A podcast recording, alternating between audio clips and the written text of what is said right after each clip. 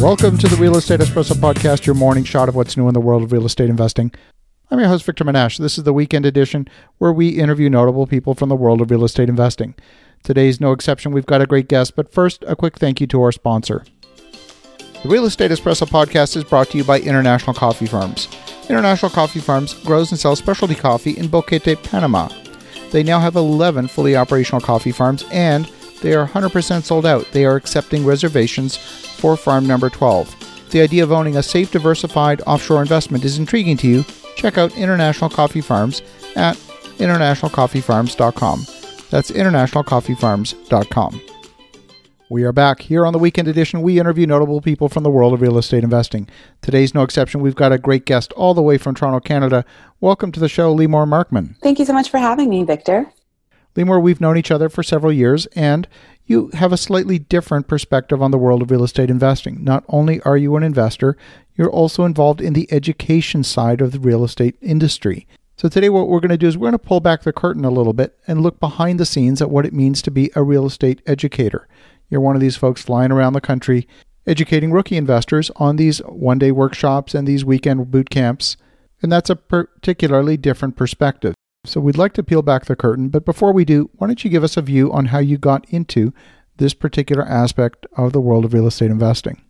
Yeah, so I've always been super fascinated with money. It's been something that since I was a kid, you know, was interested in my bank book and tracking my money. And, you know, I remember being seven years old and being lifted up to be able to talk to the teller myself. So always had a fascination. And when I graduated from business school, of course, I went to work in the banking industry where I really learned how the banks make money and how customers make mistakes. And about eight years into my corporate career, I started really learning and reading as much as I could about real estate and found myself in a three day real estate investing seminar. Now, I sat there, and many of your listeners have probably been to some of those seminars, but I sat there, and the one that I was in just completely resonated with me. I had my jaw on the ground for three days, and I was like, holy goodness, if this stuff exists, I need to learn. So that weekend, you know, invested over $20,000, jumped in, and started taking every single class that they had started working with mentors in the industry. And you know it's worth noting that at the time my goal was really just to generate passive income and maybe retire in my 50s but once i had a taste and realized i could make more money through one real estate deal than my year end bonus things really started to change. And within two and a half years replaced my corporate income with real estate funding my life. And what was really interesting is that even that very first weekend when I sat there in those seats and was learning about what was possible, I had a vision of myself being up there, even though I had zero in the real estate at the time. But I thought, wow, it was so cool that the instructor was there and looked to be having such a great time. And so even at that point, sort of planted the seed and and made a little business card, which I was both really proud of and very embarrassed. And at the end of the weekend, I went and once people were were leaving, I kind of went up to the instructor and slinked over and handed him this card. And you know, their response was, "Okay, kiddo, you know, let's get you started in real estate." And then will will get you thinking about teaching down the road. So it was funny that it was such an inkling early on. How funny. So fast forward to today, you are one of those folks flying around the country hosting a lot of those workshops. Yeah tell us what you're up to these days. Yeah, so I spent the last four years traveling across the country, going to major cities in Canada and, you know, teaching average people how to become real estate investors. And, you know, it really opened my eyes and really sped up the process because as soon as I got involved, and, you know, I got in far more prematurely than I expected. I had reached out to that education platform and said, probably about a year and a half in, and said, look, here's what I'm doing. I'd love to teach for you guys in the future. In my mind, thinking five, ten years down the road um, you know, what, what can I do to prepare? And their response was, well, we're looking for an instructor, a female instructor, to teach a female oriented brand. And they basically hired me on the spot. So, trial by fire, and spent many months training and, and learning to speak. But it, it gave me very early on not only access and visibility into my own deals, but hundreds and hundreds of deals that students were doing. And then I was, of course, leveraging the mentors of the organization to help me to support those students as well. And so, fast forward to today, I'm doing a little bit less of that with a structured organization and a lot more one on one consulting on my own, helping people with a strategy and then mentoring them through a first deal. And just this past fall, it's actually transitioned and evolved into my own national television show. So, talk about having a vision board with crazy things that you never think will come true. But I've been hosting the show called The Fortunate Future that aired nationally across Canada. First season was out in the fall, and it, the, the world expanded to both real estate and cryptocurrency. Amazing. You know, you often talk about the best way to learn something. You could read it in a book, you could attend a seminar, you could teach it. And when you teach it, you actually learn it better yourself than even just doing it. 100%. And I also, for me, felt like I was needing to take the deals a hundred times more seriously when they were somebody else's. Not that I'm not doing my own due diligence, but it's one thing when it's my money. It's another thing when I become an advisor or supporter to someone else. So, really took that responsibility very seriously. And you're absolutely right. When you're explaining concepts, when you're supporting someone else and trying to teach, you definitely need to know the ins and outs and you you start to really own it and, and digest it in a whole nother way. I love that. Tell me a little bit about the TV show. It's, so it's running nationally. Is is this a, a prepackaged season? Is this something that's running on a weekly basis? How is that all put together? Yeah, so I mean, the opportunity came about in, in a very interesting way. I mean, I have a YouTube channel called Limor with 100,000 views, and I was always looking to get more and more in the media. I, I'd often been featured on different shows and got connected with a producer, and you know, one thing led to another. It wasn't a show they were planning to create, but you know, I really pursued the opportunity. We were able to put it together, and so on the TV show, The Fortunate Future, each week I interview three guests one on cryptocurrency, one on real estate investing, and one on some element of personal finance. And it's been really amazing to marry the three together. And throughout the fall season, the show aired uh, once a week on a Saturday on CHCH, both at 11:30 in the morning and 11:30 in the evening. And the episodes are also available at thefortunatefuture.com. So for those of you who might have missed it, and we're we're really exciting and doing some some early planning to hopefully have a next season coming up in the fall of 2019. I love that.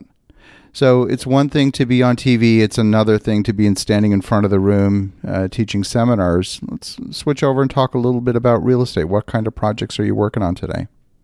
Yeah, so these days I'm very active in the lending space. Um, I did my fair share of flips and rent to owns and pre foreclosures, and you know a little bit of the buffet. I was having a sampling and really enjoyed all of the active deals early on. But once I was able to leave my corporate job, and I really thought to myself, okay, what do I really want to do? And I came back and, you know, decided I wanted to be a brand. I wanted to empower people to be what I call financially fabulous and help them achieve financial freedom. It takes a lot of time and energy from an active space to build a brand and to host a TV show and YouTube channel and all that other good stuff. So my real estate is far more focused on passive and lending types of deals that enables me to have my time to focus on the brand component. I love that. You know, one of the things that I, I keep hearing this myth of passive income, and I'm a believer that there's no such thing as a passive business. They're all active businesses. You can invest passively in an active business, but there are no such thing as actual, true passive businesses. How do you vet the people? How do you know that you're dealing with the right people, make sure that your funds are protected.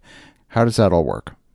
Well, first of all, I'm really glad that you said that because when I teach people, that's one of the most important things that I explain is that, you know, if you're going to generate royalties from writing a book, well, you're going to spend a lot of time and energy writing a book. And I know you have experience with that, and people can really wrap their head around it and, you know, ensure that it really is an active business and you need to be prepared. So, you know, when it comes to vetting the deals, due diligence is absolutely key. Understanding both the elements of the property as well as the borrowers, understanding what is the worst case scenario, and using Stephen Covey's principle of begin with the end of in mind is absolutely critical to understand that in a worst case scenario, while it doesn't happen very often, we need to be able to be prepared to deal with that and feel comfortable. And a big part of that, of course, is surrounding yourself with other investors with more experience. I still have mentors who are supporting me and will have mentors forevermore, but also professionals in the field and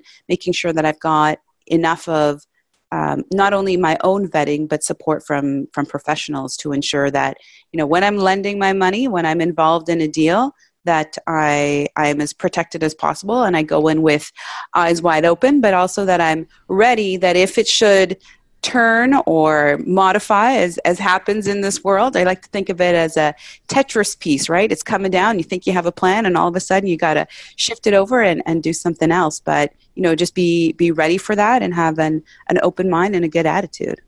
A lot of the real estate training programs, many of the ones that I've looked at or either taken, I've seen a really limiting aspect of them. I see a very small percentage of the people that graduate from those programs who are actually successful because those programs, in my estimation, focus overwhelmingly on the real estate components and all the other elements that folks might be missing, whether it's marketing, branding, negotiating, uh, business management, leadership, all those other elements are not part of the curriculum.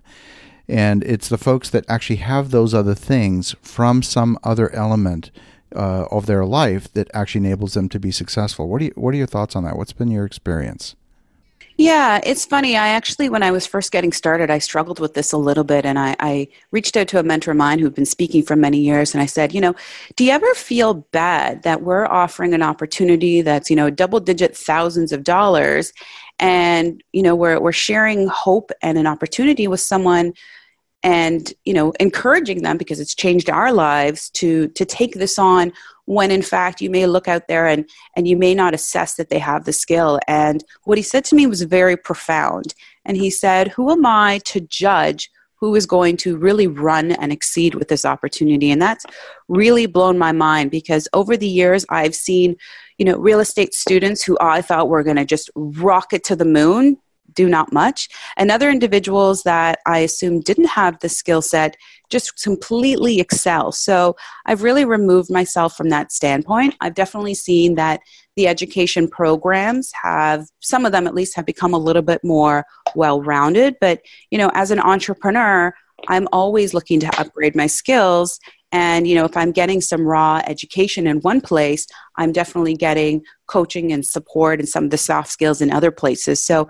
you know, I wouldn't put the onus as much on the real estate community, but rather the individual who's looking to change their life or take that next step and recognize that okay here they're learning a strategy but they may need to upgrade some of their skills in order to truly be successful I think that's actually a good answer because a lot of folks really don't address it at all and just kind of throw people into the deep end and say hope you you know hope you got a life jacket. Totally and i mean one of the other things that i would encourage if someone is listening and you know they're considering some education i think it's really important to have a component that's got strategy and sort of the technical skills coupled with someone who is a mentor. So all of my coaching that I do these days are, are twofold. So I'm teaching up front and then I'm a mentor through their first deal because, you know, just getting the technical skills is not necessarily enough. You know, just because you know what might happen, you throw them in the deep end, all of a sudden, you know, there's an unexpected shark that comes. They don't necessarily know what to do in their situation. So I would encourage people to really look for programs and support that has multiple components that can help them really succeed. I love that. So, Lee folks want to get in touch. What's the best way? Yeah, well, with a name like Limor it's very easy to find. I'm on Facebook, Limor Markman. Uh, my YouTube channel, youtube.com forward slash Limor. And of course, my website, limor.money. And all of that is L I M O R.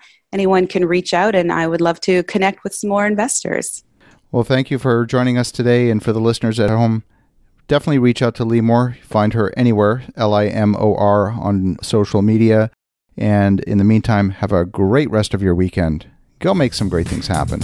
And we'll talk to you again tomorrow.